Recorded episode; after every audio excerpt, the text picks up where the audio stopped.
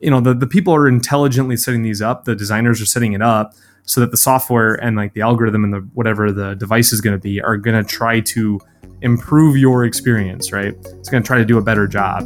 Mm-hmm. um, and i think that's the important part here that you're going to get with that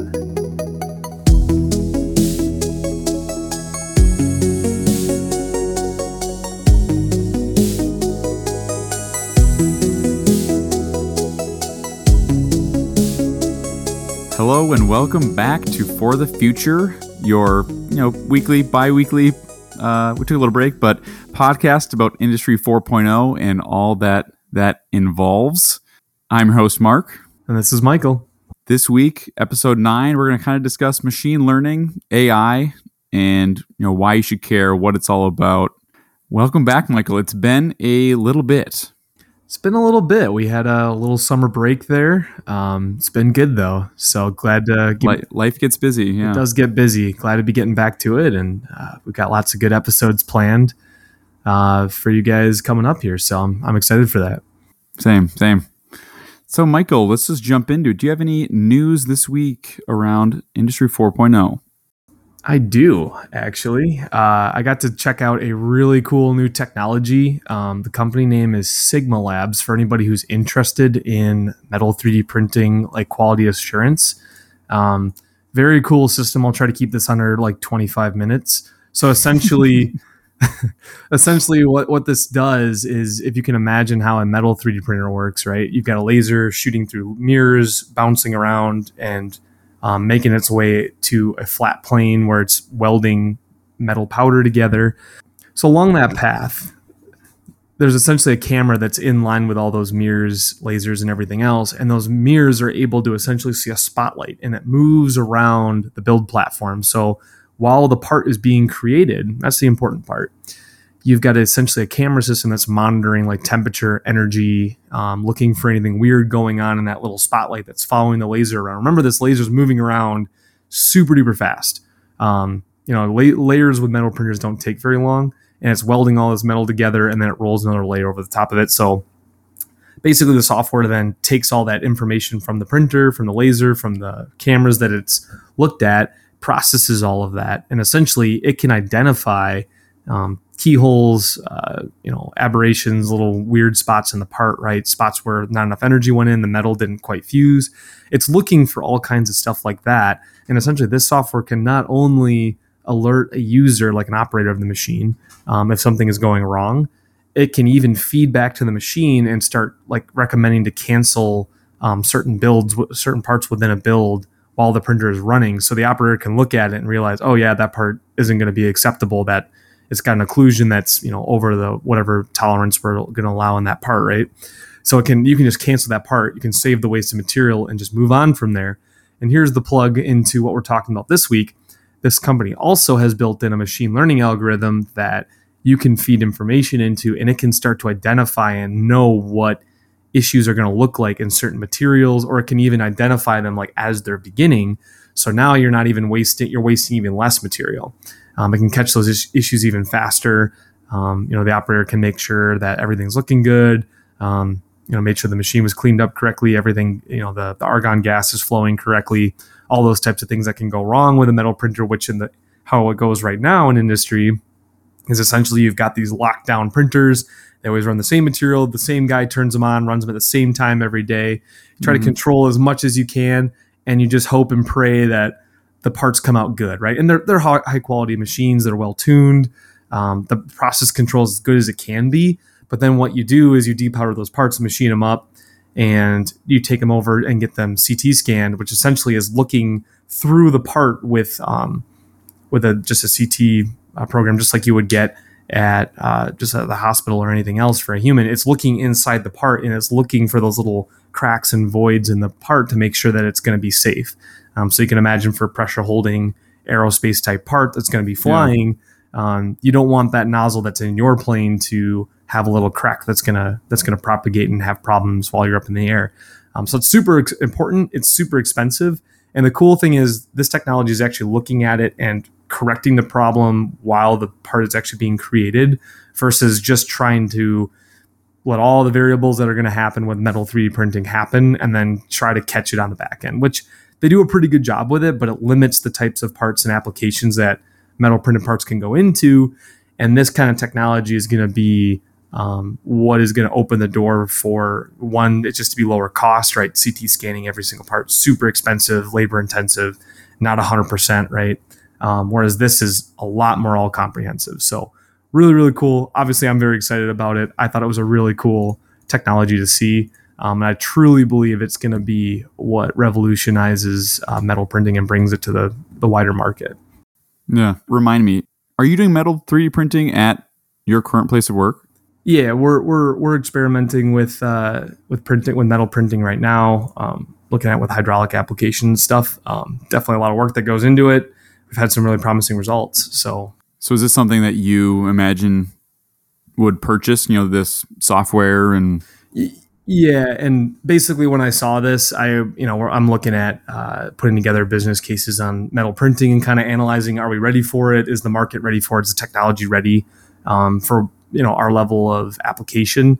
And mm. I basically saw this and I was like, you can't you can't do metal printing in 2021 without this. I mean, I think it is that important. I think as the AI and the um, the learning algorithm and stuff gets better and better, um, and as companies are able to like feed that metadata together and now that software can look at all the printers with that same material that you're using and say hey mm-hmm. we're noticing something weird happening you know not your company not your same parts but it's the same machine same material. They can actually feed that information that like the learning algorithm keeps getting better and better at identifying issues right? And it can like provide recommendations like we've seen this issue before this is what we recommend right? So that's a really cool that's a really cool thought um, for coming from someone who's kind of still learning with the technology and trying to get into it. Um, you know, that can be 30 years of experience can be baked into an AI that just knows what's going on with the part, can just notice when things are going wonky. Good little bit of news. I think that'll be very interesting to most people that are listening to this podcast. I should bring up that uh, that technology has like just come to market like in the last year. So like that is that is pretty fresh off the presses. Like that has not been available in the industry for very long. I mean, like within the last year, this this company has like kind of really gone public. So or not public, they've started bringing their software solution, their camera systems like to market. So wow, exci- exciting. Yeah, very cool stuff. Um, so going on from there, going to talk about what is AI, what is machine learning, uh, why should you care, and uh, give you a little bit of insight on all those things. So why don't Mark? Why don't we start with AI? That's kind of like the umbrella term. Probably hear that a lot. It's what you know. You hear that in movies all the time with like, um, you know, you got Marvel movies that are getting into it and stuff. So what is what is AI exactly? So artificial intelligence is like the big umbrella that covers and kind of like in this order. It's like artificial intelligence is a part of machine learning, and then that goes into neural networks, which goes into deep learning, and we'll cover those bits further. But artificial intelligence really is computers trying to mimic human thought and decision making.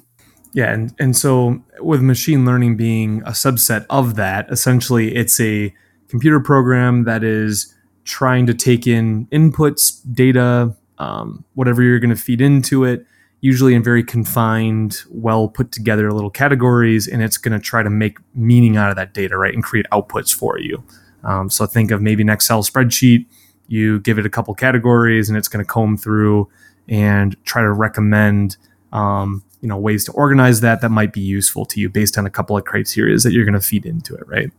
So now that we we learned a little bit about what ai and machine learning is um, what are some examples that we've got in your everyday life mark? I think a really easy example for people to kind of grasp well two really is google nest which is like a smart thermostat. It learns you know when you're home what you're doing, what your kind of preferred temps are. And from those inputs, right, this is that input data we're talking about, it learns and will modify the temperature. Like when you're gone from work, it'll say, okay, well, I can turn down the temperature. No one's here. No one's going to notice, notice this.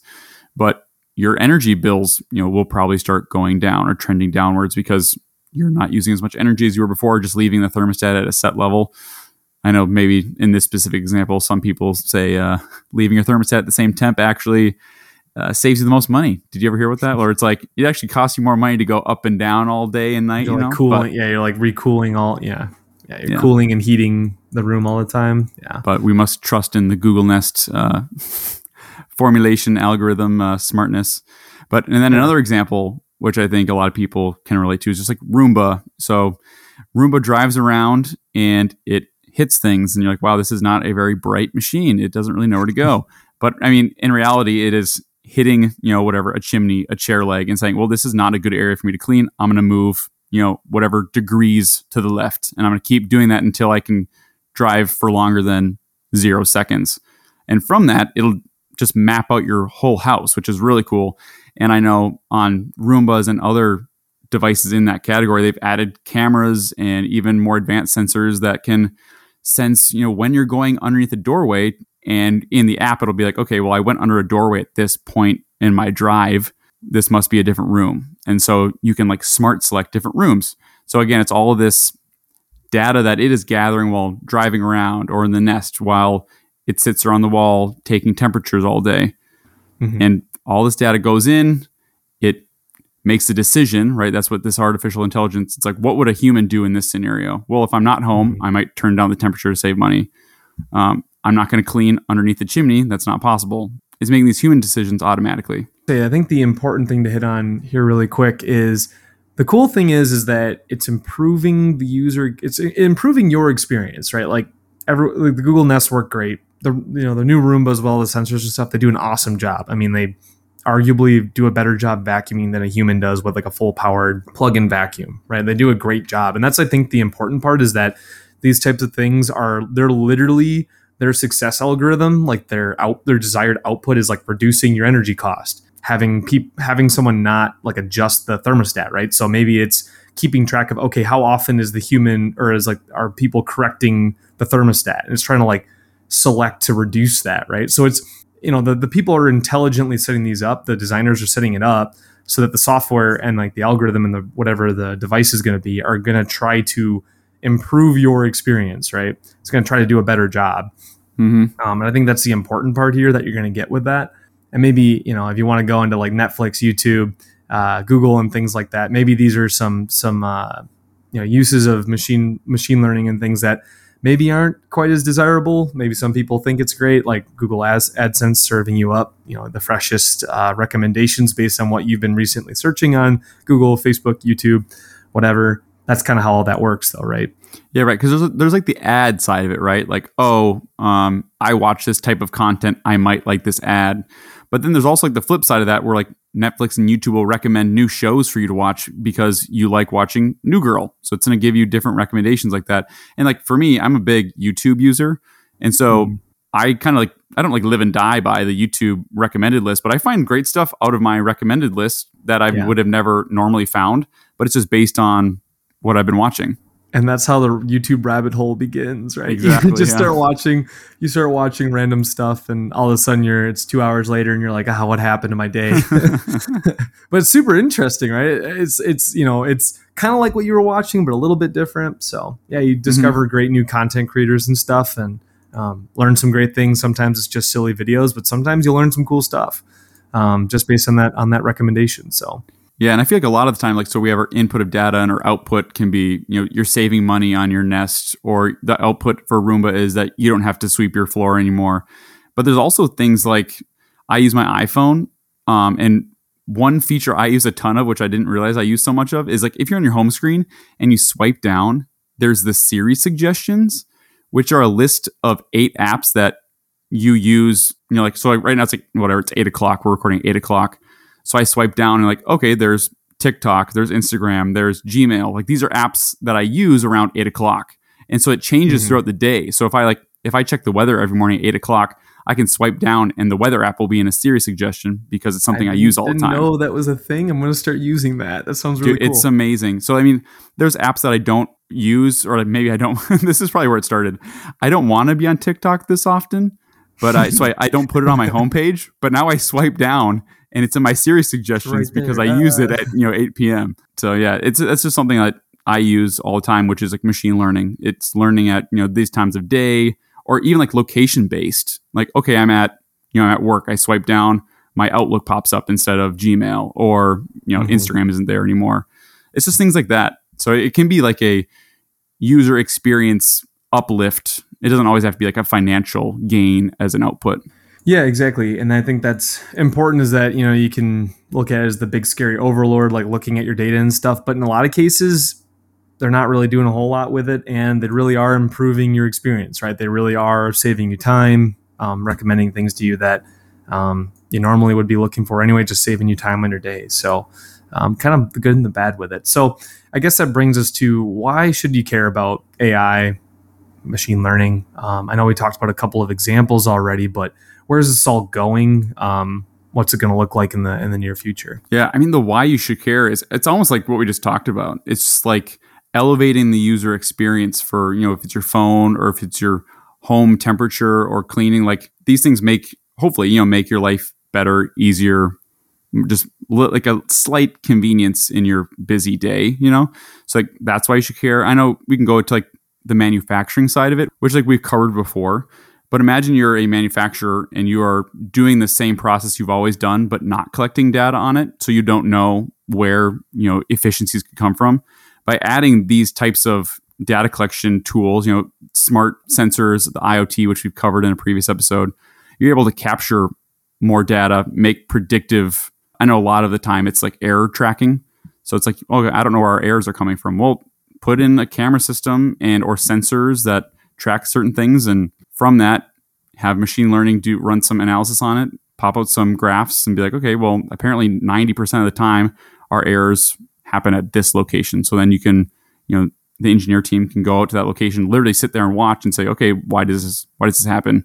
Do your five whys analysis on, you know, uh, whatever it is, bottlenecks or yeah, error tracking, stuff like that all the Lean Six Sigma buzzwords for for our exactly. listeners here. So, um, yeah, no, it's it's great. I mean, it almost, I mean, you know, when you're working in a function where you're doing like improvement projects and stuff, where do you start? You start with like brainstorming and then like fact finding and like you know data collection stuff, then analysis, and then you go do stuff, right? So that AI can almost just get you right to the good stuff, which is the fun part, which is the the Kaizen events, the the cleanup, the um, the improvement, the you know writing new processes and trying new things. Um, it can get you right to the good stuff, um, which I think is really cool. And obviously, there's a ton of infrastructure that has to go in to connect all your all your workers yeah. and you know machines and everything else. But um, once it's done, it's pretty powerful stuff. Um, And obviously, manufacturing is going to have a lot of lot of value tied um, with this type of you know Im- improvement and uh, implementation. But as far as like what's going on at home, I mean, you know, that Google Nest, um, you know all those things they're just going to keep getting better right i mean the sensors are going to get better um, as our, our homes get smarter as wi-fi 6 improves and more devices come on the market right think of your um, your wi-fi based cameras your ring doorbell uh, you know, as you look at upgrading yeah. your microwave and your fridge and all that stuff you know there's some there could be some cool things right you might it, it might be really cool to be able to have the oven preheating while you're on your on your drive back or whatever else right um, all yeah, those exactly. things are going to keep getting to be better and better more useful, more friendly. Some of it, yeah, I think there's there's definitely um, a little bit of a stigma with all the smart home devices and stuff. Some of them are kind of kitschy. They're kind of you know they're not that great. They're kind of expensive. The software breaks. You know the company goes out of business, and then you're stuck with this smart, uh, apparently very smart, you know, fridge or whatever that isn't so smart once the the app stops getting you know, updates and stuff. But that's kind of how it's going to affect affect the the user at home. And then you got your social uh, what's going on with your your social media platforms and things like that. You know, there's some really like I think like Veritasium or something did a really nice bit on like um, how basically like the like YouTube or Facebook or whatever will just it'll only recommend you or no um, Rogan did a, a bit on it and he was like you know one of one of my friends like only searched for puppies like for three weeks straight all he did mm-hmm. was just look, watch YouTube videos of puppies, Facebook puppies, Google puppies, Google Images puppies, right? And everything he did very soon was just puppies, right? So it's it's very indicative that it'll the, the algorithms aren't inherently causing problems or you know making people divisive or whatever it's literally just feeding back to you what you click on and what you engage with right? So and that can be very beneficial. It can get you lots of the stuff you want to see like puppies which i would argue there's nothing bad about that. It can also um, push you down rabbit holes and stuff which not so great so. So i think it's a good example that i don't think the internet you know, like serving ads on based on algorithms is like inherently predatory. And again, we're not trying to get super into the weeds here, but in, in your mind, you want to think that it's, you know, people doing good. Like, oh, you are searching puppies. You must want, you know, a puppy bed, or this might help your life.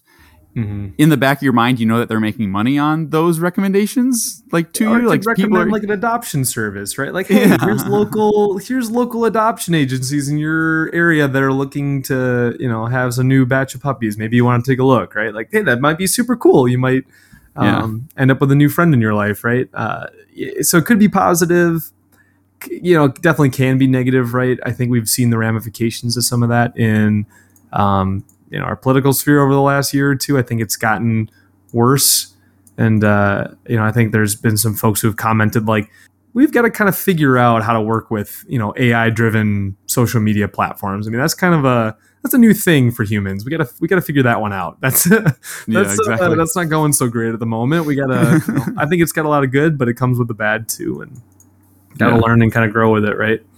Yeah, that's what I'd have to say on the on the social piece, but it's definitely there.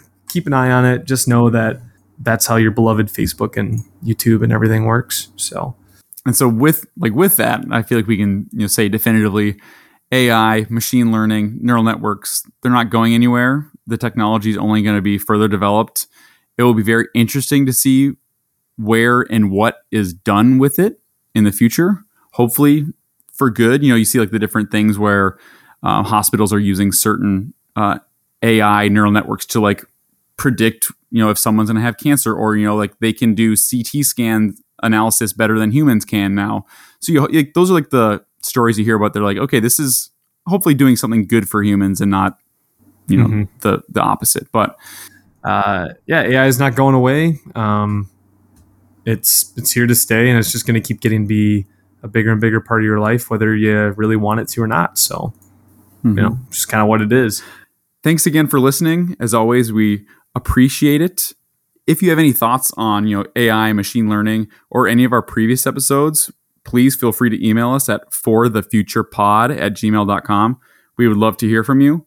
Rate us on Apple Podcasts. Those really help, you know, kind of get this podcast out there. Share with your friends and uh, just uh, maybe you'll find us on Reddit as well. But yeah, those email that email is open, and we look forward to your responses. Yeah, definitely like, subscribe, uh, follow wherever you can. We're gonna try to get back into doing this once a week again. Um, we had a little hiatus here, took a little summer break. You know, life gets busy and stuff, but uh, we're back. We're we're better than ever. Got a lot of great episode ideas coming up. Um, yeah, and I think that the AI topic is super fun. It's super broad. I mean, there is a lot to talk about. We really struggled today to only to keep this at 20. It's probably like 25 minutes now. Um, but if you guys are interested for sure, let us know. We'd be happy to uh, put the time into putting together a little more um, comprehensive look at, you know, big scary words like neural network, deep learning, talk about Mario and you know computers programs that can beat video games because that's kind of an interesting topic uh, all on its own. Um, all those things are lots of fun. So again, thank you for listening. Uh, we hope you join us again next week. Have a good one. Bye. Bye.